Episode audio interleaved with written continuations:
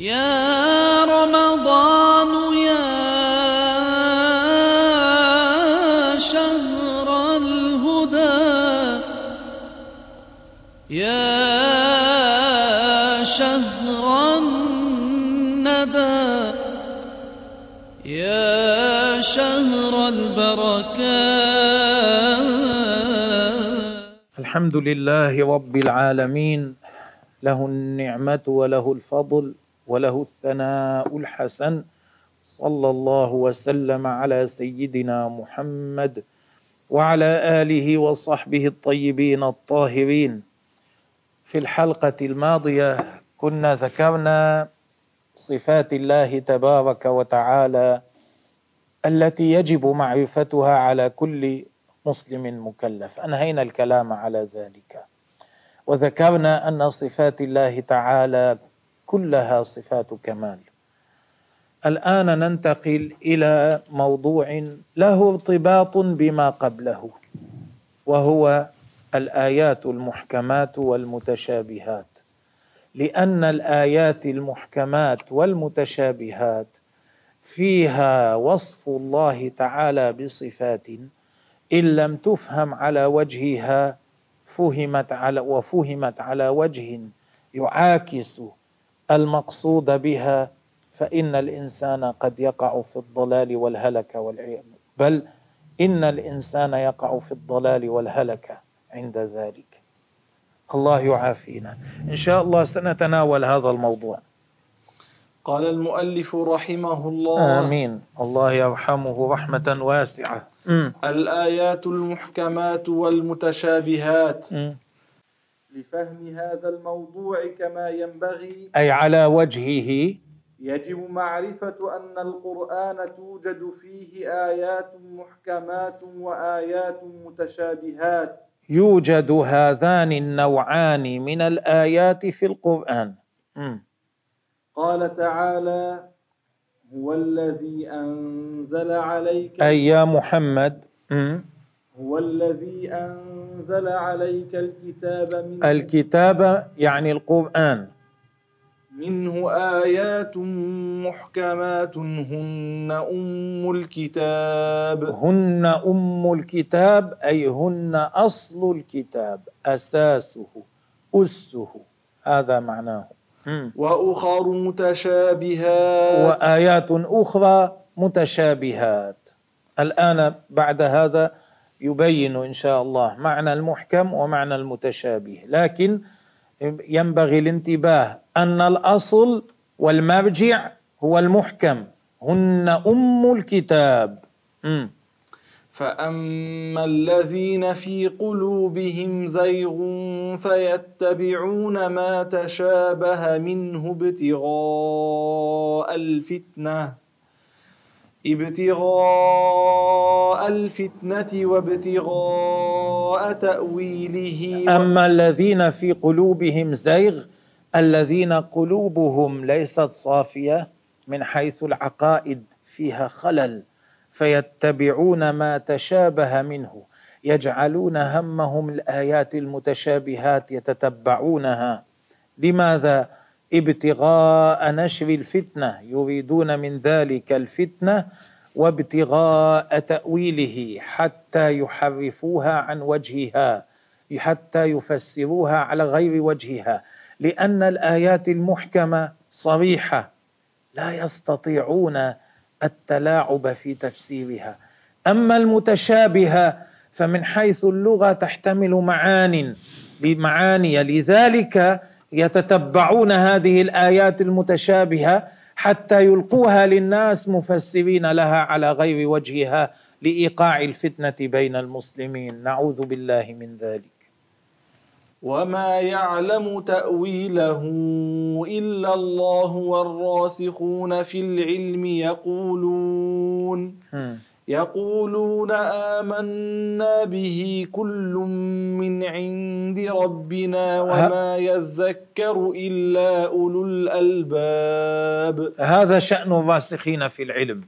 يقولون آمنا به المحكم والمتشابه. كل من عند ربنا. هذا منزل وهذا منزل. فلا نفسر أيا منهما لا نفسر المتشابه. تفسيرا يناقض المحكم. لأن هذا منزل وهذا منزل هذا حق وهذا حق. اذا لابد أن يكون ما يحمل عليه المتشابه موافقا للمحكم. وما يذكر إلا أولو الألباب ما يذكر إلا أولو العقول. هؤلاء الذين يفكرون وينظرون على الوجه السليم هم الذين ينتفعون بالتذكير. الآيات المحكمة هي ما لا يحتمل من التأويل بحسب وضع اللغة إلا وجها واحدا. إن شئت هكذا تعرف الآية المحكمة. ما لا يحتمل من التأويل من التفسير بحسب وضع اللغة على حسب لغة العرب إلا وجها واحدا. إن شئت تقول هذا معنى المحكم. الذي ليس له في لغة العرب إلا معنى واحدا. أو ما عرف المراد به بوضوح. وإن شئت تقول الآية المحكمة هو ما عرف المراد منه بوضوح. كل أحد يعرف المقصود منه. كقوله تعالى ليس كمثله شيء. وقوله ولم يكن له كفوا أحد. وك وقوله هل تعلم له سميا؟ فهذه الآيات لا تحتمل بحسب لغة العرب إلا معنى واحدا وهو أن الله تعالى لا شبيه له ولا مثيل ولا عديل. هذا معناها. وهذا يعرفه كل واحد. كل مسلم يعرف أن هذا معنى هذه الآيات. كل عربي إذا كان يعرف ويفهم لغة العرب إذا قرأها يعرف أن هذا معناها. واضح معناها. م. الآيات المتشابهة. والمتشابه هو ما لم تتضح دلالته. أما المتشابه فهو الذي يحتاج لمعرفة معناه المعنى المراد منه إلى الرجوع إلى المحكم. يحتاج إلى الرجوع إلى دليل آخر حتى يعرف ما هو المراد منه. أو يحتمل أوجها عديدة. ليش؟ لأن دلالته لم تتضح. هذا معنى المتشابه. ليس كل واحد يعرف معناه إنما ما معناه غير واضح. هذا معنى المتشابه. وإن شئت تقول ما يجوز في لغة العرب ما يحتمل بحسب اللغة. أكثر من معنى. لو نظرنا إلى اللغة فقط لاحتمل أكثر من معنى. إن شئت تقول هذا. أو يحتمل أوجها عديدة أي من حيث اللغة.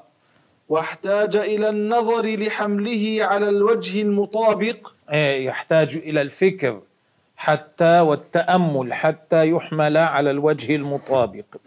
كقوله تعالى الرحمن على العرش استوى. استوى في لغة العرب لها خمسة عشر معنى. تحتمل أوجها عديدة. ما هو المعنى المراد؟ وقوله تعالى إليه يصعد الكلم الطيب والعمل الصالح يرفعه. كذلك هذا يحتمل أكثر من معنى. إليه يصعد الكلم الطيب الكلام عرض ما معنى يصعد؟ العرض كيف يصعد؟ الصفة كيف تصعد؟ وغير ذلك يرفعه هذه الهاء إلى أيش ترجع؟ هذا ليس واضحا. م. أي أن الكلام الطيب كلا إله أي إلا أن الكلمة أي أن الكلمة الطيب كلا إله إلا الله يصعد إلى محل كرامته وهو السماء. إيه، هنا فسرها المصنف حتى لا تبقى غير واضحة. إليه يصعد الكلم الطيب إليه أي إلى محل كرامته. الها ترجع إلى الله؟ التقدير إلى الله يصعد الكلم الطيب. أي أنه يكتب في محل كرامته. هذا معناه. والعمل الصالح يرفعه أي الكلم الطيب يرفع العمل الصالح. كلمة لا إله إلا الله هي التي تجعل العمل الصالح مقبولا. والعمل الصالح يرفعه أي يرفعه الكلم الطيب الذي هو لا إله إلا الله أي هو الذي يجعله مقبولا من العبد أي الإيمان هو الذي يجعل العمل الصالح من العبد مقبولا. هذا ليس شيئا. واضح المعنى يعرفه كل أحد. م. وهذا منطبق ومنسجم مع الآية المحكمة. ليس كمثله شيء. إيه، وهذا متوافق مع ليس كمثله شيء. لا يجوز يعني في هذه الآية أن يفسر إليه يصعد الكلم الطيب أي إلى مكان الله تعالى موجود فيه. ما هذا؟ إنما معناه إليه أي إلى محل كرامته. إني ذاهب إلى ربي سيهدين. هكذا قال سيدنا إبراهيم. معناه أن الله كان في الشام هو ذهب وقتها من العراق إلى الشام. هل معنى ذلك أن الله كان في الشام؟ لا إلى ربي أي إلى المكان المشرف عند ربي. وكذلك إني ذا وكذلك إليه يصعد الكلم الطيب أي يصعد الكلام الطيب. لا إله إلا الله قول لا إله إلا الله ونحو ذلك إلى محل كرامته. أي يجعل يكتب في محل كرامته يكون يوضع في محل كرامته. تصعد به الملائكة التي تكتب الأعمال يعني إلى محل كرامته. آه إلى السماء. هذا معناه. وليس معناه أن اللفظ لفظ لا إله إلا الله يصعد صعودا. هذا اللفظ عرض ليس هذا معناه. صفة لا تفارق الموصوف. م. فتفسير الآيات المتشابهة يجب أن يرد إلى الآيات المحكمة. إيه لا بد أن يرد إلى الآيات المحكمة لأن من فسر إليه يصعد الكلم الطيب أي إلى محل الله فيه يكون ناقض ليس كمثله شيء ناقض ولم يكن له كفوا أحد. لا بد في تفسير الآيات المتشابهة أن يكون موافقا للآيات المحكمة. هذا في المتشابه الذي هذا في المتشابه الذي يجوز للعلماء أن يعلموه. إيه هذا المتش... هذا كله هذا الكلام تفسير إلى آخره في المتشابه الذي يجوز لأهل العلم أن يعلموه. وإلا فهناك متشابه لا يجوز لأهل العلم أن يعلموه لا يعلمه أهل العلم. وأم وأما المتشابه الذي أريد بقوله وما يعلم تأويله إلا الله على قراءة الوقف على لفظ الجلالة فهو ما كان مثل وجبة القيامة وخروج الدجال على التحديد فليس من قبيل آية الاستواء. هكذا. أما ما لا يجوز أن يعلم أن يعلمه أهل العلم هذا لا يتكلمون فيه. مثل متى تقوم الساعة؟ مثلا متى يكون خروج الدجال على التحديد؟ هذا لا يتكلم فيه أهل العلم. حتى قبل أن نستمر في الكلام حتى يكون الكلام واضحا. لنقل هذا. الله تبارك وتعالى قال هو الذي أنزل عليك الكتاب منه آيات محكمات هن أم الكتاب وأخر متشابهات. فأما الذين في قلوبهم زيغ فيتبعون ما تشابه منه ابتغاء الفتنة وابتغاء تأويله. وما يعلم تأويله إلا الله. في بعض القراءات الوقف على لفظ الجلالة وما يعلم تأويله إلا الله. والراسخون في العلم يقولون اذا الراسخون في العلم لا يعلمون تأويله. وفي قراءات أخرى وما يعلم تأويله إلا الله والراسخون في العلم. فالوقف على لفظ العلم. القراءة الأولى تدل على أنه لا يعلم تأويله إلا الله. والقراءة الثانية تدل على أنه يعلم الراسخون في العلم تأويله.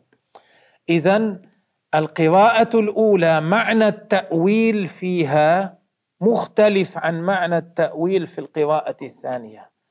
حتى لا تصير القراءتان متعارضتين لابد أن يكون معنى التأويل في القراءة الأولى مختلفا عن معنى التأويل في القراءة الثانية. لنبين ما هو المعنى في كل منه على حسب كل منهما. إذا رجعنا إلى القراءة الأولى وما يعلم تأويله إلا الله قبل ذلك ماذا ذكر؟ فاما الذين في قلوبهم زيغ فيتبعون ما تشابه منه ابتغاء الفتنه وابتغاء تاويله. معناه الذين في قلوبهم زيغ وفي عقائدهم خلل يتبعون الايات المتشابهه حتى يبينوا تاويلها أي حتى يبينوا موعد حصول المتشابه. مثل إيش؟ مثل وجبة الدجال قيام الساعة وما شابه ذلك. هذا معناها. فاذا يتبعون ما تشابه منه يتبعون آيات معناها غير واضح. وإيش مرادهم؟ مرادهم تحديد موعد الحصول. وما يعلم تاويله أي ما يعلم موعد حصوله الا الله. ابتغاء الفتنه وابتغاء تاويله. ابتغاء تحديد موعد حصوله. مثلا اليهود كانوا يتتبعون اوائل السور الحروف المقطعه في في أوائل السور. الف لام ميم أو الف لام را أو نحو ذلك يتتبعون هذا حتى يحددوا مدى متى ينتهي أمد الأمة المحمدية بزعمهم. هذا من الذي ذكره الله تعالى. يتتبعون المتشابه مرادهم من ذلك تحديد موعد حصوله ابتغاء الفتنة وابتغاء تحديد موعد حصوله. وما يعلم تاويله الا الله ما يعلم موعد حصوله الا الله. هذا يكون المعنى على القراءه الاولى. على حسب القراءه الثانية وما يعلم تاويله الا الله والراسخون في العلم فالتاويل له معنى اخر. الذين في قلوبهم زيغ يتبعون ما تشابه منه ابتغاء الفتنة وابتغاء تأويله أي تفسيره أي تفسيرا باطلا. وما يعلم تأويله ما يعلم معناه إلا الله والراسخون في العلم. على القراءة الثانية اذن التأويل المراد به المعنى الذي هو ليس المعنى الظاهر. المعنى الحقيقية لهذه الآيات. لذلك كان عبد الله بن عباس رضي الله عنهما يقول أنا من الراسخين في العلم أنا أعلم تأويلها أنا من الراسخين في العلم. فهذا الذي ينبغي الانتباه إليه أن معنى التأويل يختلف باختلاف القراءة. معنى التأويل بحسب القراءة الأولى مختلف عن معنى التأويل بحسب القراءة الثانية. وقد ورد عنه صلى الله عليه وسلم اعملوا بمحكمه وآمنوا بمتشابهه. ضعيف ضعفا خفيفا. إيه ولو كان لكن يروى مثل هذا الحديث لو كان فيه ضعف لكن يروى ينبغي علينا العمل بالمحكم لأنه واضح والإيمان بالمتشابه ما لم يتضح لنا نؤمن به إلى أن يوضح لنا معناه. إذا كان مما يعلم العلماء معناه. إذا كان مما يعلمه العلماء. وقد بين أبو نصر القشيري رحمه الله الشناعة التي تلزم نفاة التأويل. إيه اما الذين يقولون لا تاويل بالمرة ما في تاويل بالقران.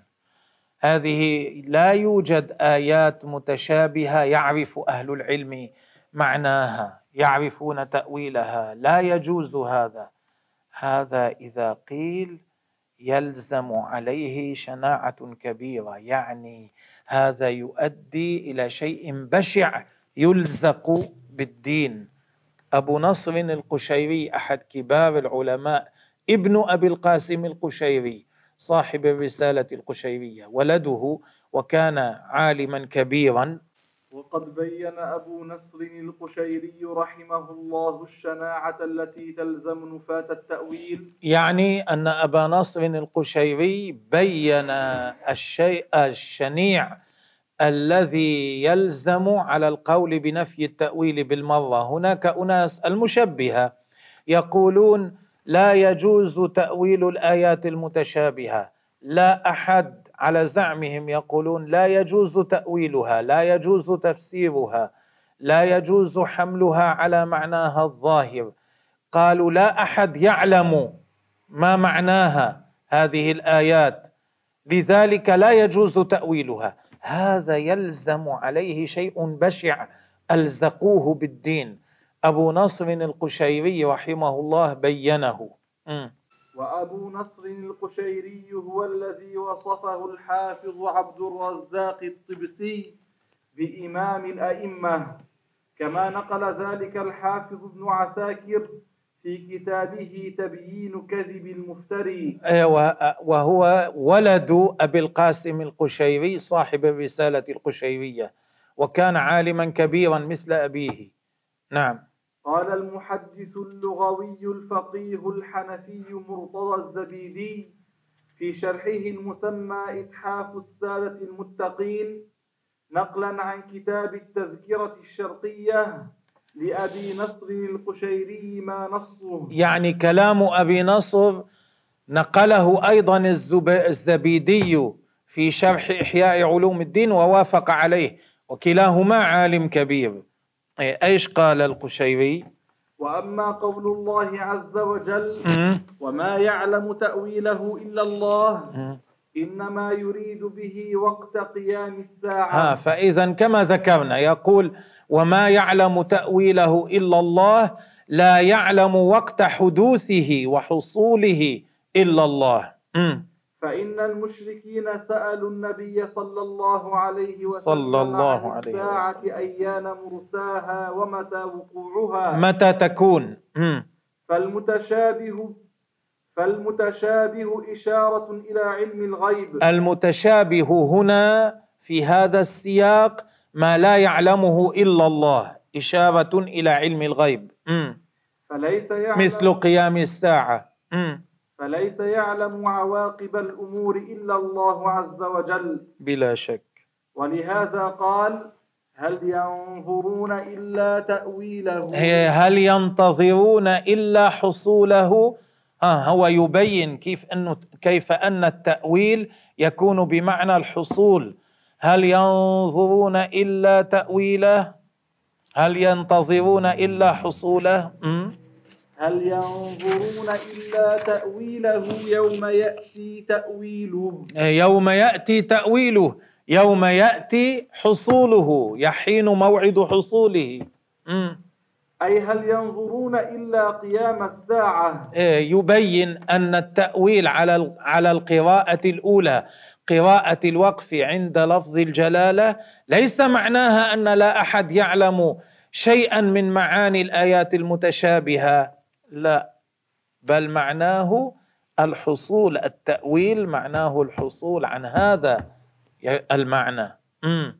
وكيف يسوغ لقائل أن يقول في كتاب الله تعالى ما لا سبيل لمخلوق إلى معرفته؟ كيف يقول كيف يقول قائل إنه في القرآن يوجد شيء لا سبيل لأحد إلى معرفة معناه؟ يعني مراده أن يقول كيف يقول قائل الله أوحى إلى النبي عليه الصلاة والسلام أن يقول للناس شيئا لا يفهمه أحد. أليس يكون هذا عبثا؟ هذا ينزه عنه نبينا عليه الصلاة والسلام ولا يليق به. أنا الآن إذا كلمت الناس بما لا يفهمه أحد ماذا يقال عني؟ سفيه مجنون أو نحو ذلك؟ هل يليق أن يكون كتاب الله فيه ما لا يفهمه أحد؟ الكلام. وكيف يسوغ لقائل أن يقول في كتاب الله تعالى ما لا سبيل لمخلوق إلى معرفته. ولا يعلم تأويله إلا الله لا يعلم معناه إلا الله كيف هذا؟ مم. أليس هذا من أعظم القدح في النبوات؟ يقول القشيري أليس هذا طعنا في نبوة نبينا عليه الصلاة والسلام بل من أعظم الطعن وأن النبي ما عرف تأويل ما ورد في صفات الله آه، تعالى أليس يقول هؤلاء إن إن الله أنزل عليه عليه الصلاة والسلام آيات ما كان يعرف معناها آه. وهي متعلقة بصفات الله آه. ودعا الخلق إلى علم ما لا يعلم. آه، أليس معنى كلامهم أن النبي قال يا ناس آمنوا بما لا تفهمون معناه؟ أليس هذا طعنا فيه وفي نبوته؟ يقول القشيري. هكذا يقول المشبهة يزعمون أن معنى وما يعلم تأويله إلا الله لا أحد يعلم معنى هذه الآيات الواردة في الصفات إلا الله. لا أحد يعلم معناها إلا الله. يعني كأنه يقول النبي قال يا ناس آمنوا بما لا يعرف معناه. أليس الله يقول بلسان عربي مبين؟ مع أن الله قال بلسان عربي مبين يعني على وفق لغة العرب. مم. فإذا على زعمهم يجب أن يقولوا كذب حيث قال. بلسان عربي مبين. يعني كلامهم يؤدي إلى نسبة الكذب إلى القرآن لأن القرآن فيه أن هذا الذي أنزله الله على محمد عليه الصلاة والسلام نزل باللغة العربية المبينة الواضحة. كيف يكون باللغة العربية الواضحة ولا يعرف معناه أحد من العرب؟ إيش هذا؟ مم. إذ لم يكن معلوما عندهم. إيه، يقولون لا يعلمونه.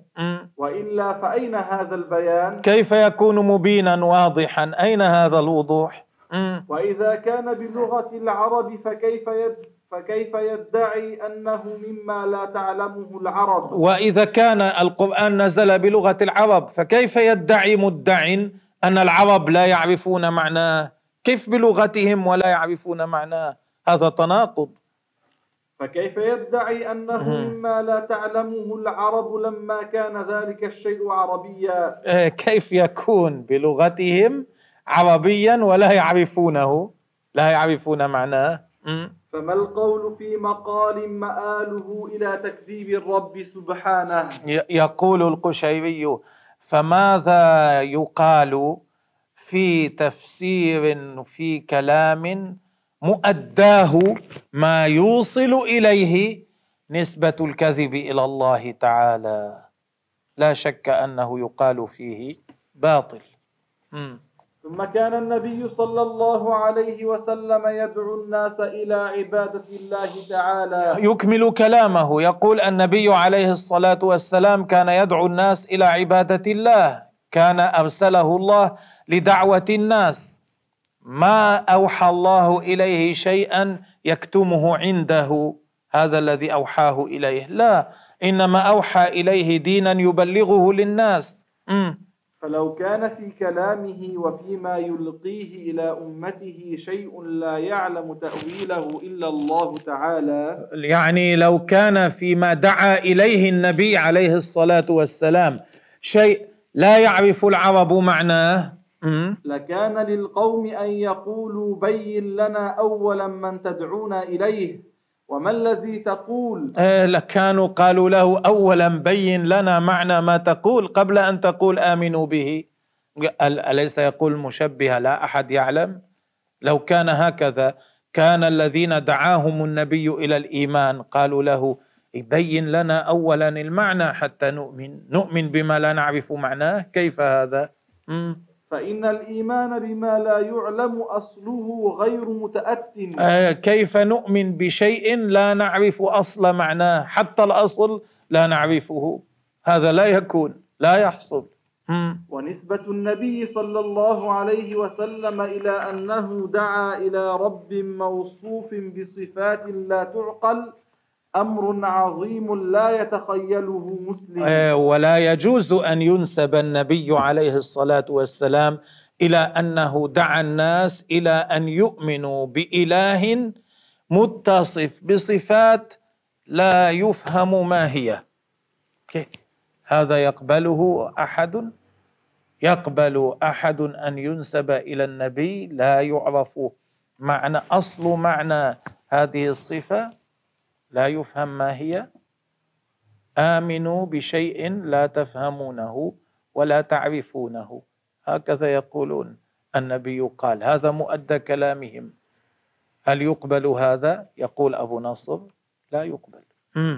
فإن الجهل بالصفات يؤدي إلى الجهل بالموصوف. لأن الجهل بالصفات معناه جهل بالموصوف. والغرض أن يستبين من الذي يجهل الصفات يجهل الموصوف. إذا قال إنسان أنا أنا عندي نخلة في الدار شجرة نخل. فقيل له فقيل له هل صفتها كذا على صفة النخل؟ قال لا أعرف. هل لها أغصان كذا؟ لا أعرف. هل لها شماريخ؟ لا أعرف. هل تحمل الحبة بطريقة كذا؟ لا أعرف لا أعرف لا أعرف. هذا هل يعرف النخل؟ لا يعرف النخل. إذا قال أنا عندي حمار فقيل له له أربعة أرجل؟ قال لا أعرف. له أذنان طويلتان؟ لا أعرف. له ذنب لا أعرف. له كذا؟ لا أعرف. صوته عالي لا أعرف. إذا كل هذا لا أعرف لا أعرف. لا يعرف الحمار. إذا هو من الأصل الحمار لا يعرفه. الجهل بالصفات يؤدي إلى الجهل بالموصوف. هذا في المخلوق. كيف لو قيل إن النبي كان يقول لهم يا ناس آمنوا برب له صفات من غير أن تفهموا شيئا عنها؟ هذا يقبل؟ مم. والغرض أن يستبين من معه مسكة من العقل أن قول من يقول استواؤه صفة ذاتية لا يعقل معناها. المشبهة هكذا يلبسون هيك بيخبوا شو بيقولوا؟ يقولون استواء الله على العرش الاستواء صفة ذاتية. يقولون أولا هذه العبارة صفة ذاتية. أي قائمة بذات الله. ثم يقولون لا يعقل معناها. لا يعرف أحد معناها. ما معنى الاستواء؟ واليد صفة ذاتية لا يعقل معناها. والقدم صفة ذاتية لا يعقل معناها. تمويه ضمنه تكييف وتشبيه. آه هذا هو. هذا تمويه. كلام يذكرونه تمويها على العامة حتى يسوقوهم إلى تشبيه الله بخلقه. يقولون لهم آه، الوجه صفة لا ذاتية لا يش لا يعقل معناها. هذا بالأول. يعني لا تأخذوا بكلام من يقول ليس جارحة. هذا الذي يريدونه. لا تأخذوا بمن يقول ليس كصفات المخلوقين. لا لا يعقل معناها. هذا شيء لا أحد يعرفه حتى يسوقوهم بعد ذلك إلى التشبيه. هذا وهذا هو هذه هي حقيقتهم كما وصفها أبو نصر. تمويه ضمنه تكييف وتشبيه ودعاء إلى الجهل. وقد وضح الحق لذي عينين. أما الحق فواضح لمن يفهم. من أعطاه الله البصيرة يعرف الحق أن النبي لا يجوز أن يدعو الناس إلى ما لا يعرف معناه. هذا كل أحد يعرفه. وليت كل أحد عنده فهم يعرفه. وليت شعري هذا الذي ينكر التأويل يطرد هذا الإنكار في كل شيء وفي كل آية. يعني عندما يقول لا نؤول لا نخرج شيئا عن ظاهره. هذا قصده لا نؤول. هل يقول هذا في كل الآيات أو في بعض الآيات المتعلقة بالصفات ونحوها؟ ما أراد منها يقول وفي آيات أخرى لا يقول. على حسب ما يختار هو بهواه. هذا الذي يقوله.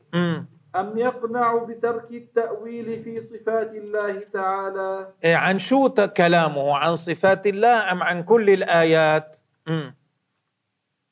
فإن الذين يعرفون الشرع ويعرفون اللغة يعرفون كيف يفسرون هذه الآيات على ما يوافق الشرع ويوافق اللغة.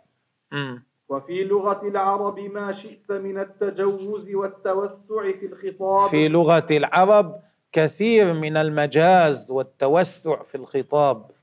وكانوا يعرفون موارد الكلم ويفهمون المقاصد. وكان العرب الأول يعرفون الكلام أين يورد وفيما يورد. من السياق يفهمون المعنى المراد منه.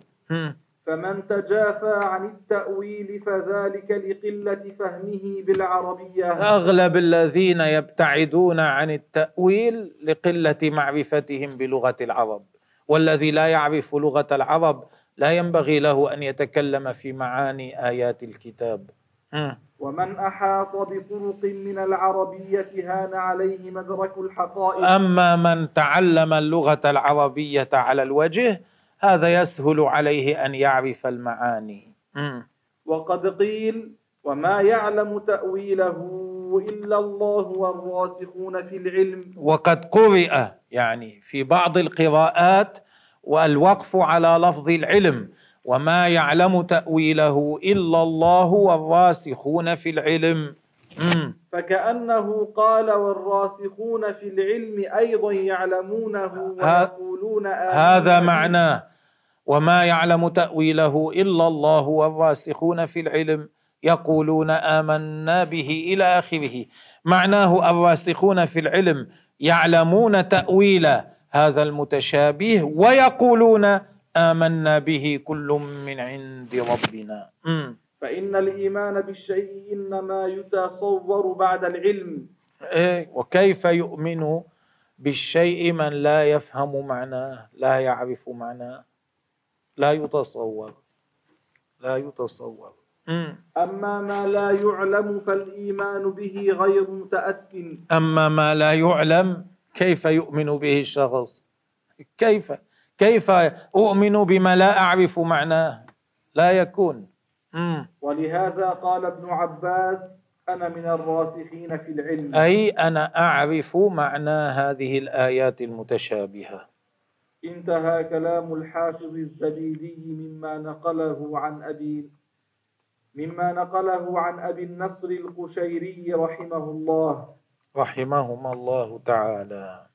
فهنا مسلكان كل منهما صحيح. في هذا الموضع إذا إذا كان المسلك الذي قاله المشبهة باطلا إذا كان من الباطل أن يقال نأخذ بالظاهر. في هذه الآيات المتشابهة. اذا ما هو المسلك الصحيح؟ هنا طريقتان. هذا صحيح هذه صحيحة وهذه صحيحة. الأول مسلك السلف مسلك السلف أي أغلب السلف. ليس كل السلف كانوا على هذا المسلك لكن أغلبهم كانوا عليه. الأول مسلك السلف وهم أهل القرون الثلاثة الأولى أي أكثرهم. آه. بين المصنف رحمه الله ذلك. فإنهم يؤولونها تأويلا إجماليا بالإيمان بها واعتقاد مسلك السلف وهم أهل القرون الثلاثة الأولى أي أكثرهم مسلك أكثرهم. الأول مسلك السلف وهم أهل القرون الثلاثة الأولى أي أكثرهم. فإنهم يؤولونها تأويلا إجماليا ما معنى تأويل؟ يؤولونها تأويلا إجماليا. ما معناه الآن يشرح. ما معنى التأويل؟ ما معنى التأويل الإجمالي؟ فإنهم يؤولونها تأويلا إجماليا بالإيمان بها واعتقاد أنها ليست من صفات الجسم. إيه، هذا معنى التأويل الإجمالي. يقولون لها معنى يليق بالله وليس كصفات المخلوقين. بل أن لها معنى يليق بجلال الله وعظمته بلا تعيين. من غير أن يعينوا المعنى. من غير أن يبينوا ما هو المعنى. قدرته يعني جاءت قدرة ربك. يعني أثر من آثار قدرة ربك. لماذا فعل الإمام أحمد هذا؟ حتى لا يتوهم أحد أن الله تعالى جسم ينتقل من مكان إلى مكان. فحيث كانت الحاجة أولا حيث وجدت الحاجة أول الإمام أحمد رضوان الله عليه. وهذا أحمد من السلف. وقد أول على التفصيل. صحح سنده الحافظ البيهقي الذي قال فيه الحافظ. وهذا قال هذا الأثر عن الإمام أحمد الحافظ البيهقي قال صحيح. نعم. صحح سنده الحافظ البيهقي الذي قال فيه الحافظ صلاح الدين العلائي. أه. لم يأت بعد البيهقي والدار قطني مثلهما ولا من يقاربهما. إيه، في علم الحديث بعد البيهقي والدار قطني ما جاء من يقاربهما حتى. مستواه عالي جدا.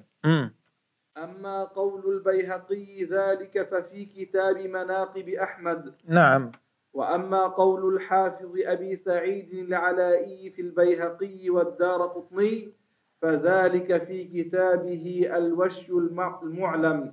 في كتاب الوشي المعلم آه، الحافظ العلائي ذكر هذا الكلام في البيهقي والدار قطني.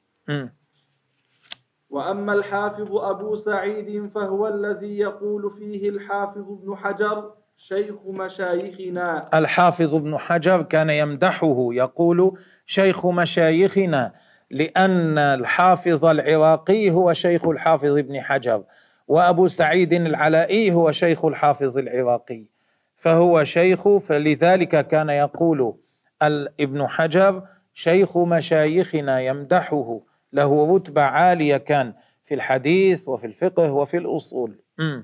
وكان من أهل القرن الثامن الهجري. رحمه الله. وهناك خلق كثير من العلماء ذكروا في تآليفهم أن أحمد أول منهم الحافظ عبد الرحمن بن الجوزي الذي هو أحد أساطين المذهب الحنبلي. أحد أساطين المذهب أحد أعمدة المركز. المذهب أي من كبار فقهاء المذهب الحنبلي. نعم. لكثرة اطلاعه على نصوص المذهب وأحوال أحمد. فإذا الخلاصة أن المسلك الأول في هذه الآيات أن يقول الإنسان هذه الآيات لها معنى يليق بالله ليس كمعاني المخلوقين ولا يدخل أكثر من ذلك في هذا. وهذا سلكه كثير من السلف عندما لم يجدوا حاجة إلى التأويل تفصيلا. هذا يقال له مسلك التأويل الإجمالي وقد يسمى مسلك التفويض. هذا هو المسلك الأول الذي كان عليه أغلب السلف. نعم. الثاني مسلك الخلف. المسلك الثاني هو المسلك الذي عليه أغلب الخلف.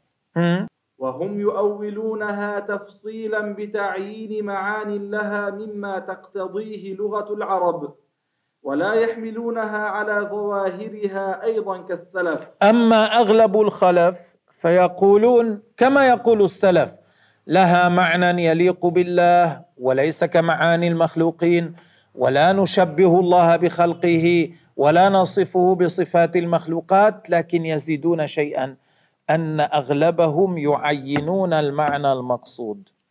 وإنما فعلوا هذا للحاجة. لما برزت الحاجة في أيام السلف فعل بعض السلف ذلك. الحاجة ازدادت في أيام الخلف. لذلك بينوا المعنى تفصيلا أول تاويلا تفصيليا. ولا بأس بسلوكه ولا سيما عند الخوف من تزلزل العقيدة حفظا من التشبيه. ولا بأس من سلوك هذا المسلك لا سيما عندما يخشى على العوام من فساد عقيدتهم. بعض العوام إذا قلت له مثلا الوجه صفة تليق بالله ليست كصفات المخلوقين. لا يفهم. يذهب خياله إلى الوجه الذي هو جارحة. فإذا فعل الإنسان كما فعل البخاري فقال الوجه الملك يفهم. فلا بأس بسلوك هذا المسلك الذي فيه تأويل تفصيلي لا سيما في زمننا حيث الخوف على العوام شديد الا يفهموا معنى التأويل الإجمالي. مثل قوله تعالى في توبيخ إبليس ما منعك أن تسجد لما خلقت بيدي. اليد لها معان كثيرة في لغة العرب. العامي لا يعرف هذا فإذا سمع ما منعك أن تسجد لما خلقت بيدي إذا قال له قائل اليد لها معنى بيدي هذا له معنى يليق بالله ليس كمعاني المخلوقين. قد يذهب خياله به إلى أن الله تعالى له جارحتان هما يدان فيهلك. لذلك إذا قيل له اليد لها معان كثيرة في لغة العرب ومن جملة معانيها العناية والحفظ. اذا لما خلقت بيدي أي بعنايتي وحفظي هذا يكون فيه سلامة له من الوقوع في التشبيه وهو موافق للشرع. هذا التأويل موافق للغة. ليس أن الإنسان يؤول من الخلف. ليس أن العالم من الخلف يؤول كما يشتهي بالرأي. لا لا بد أن يكون مستندا في تأويله.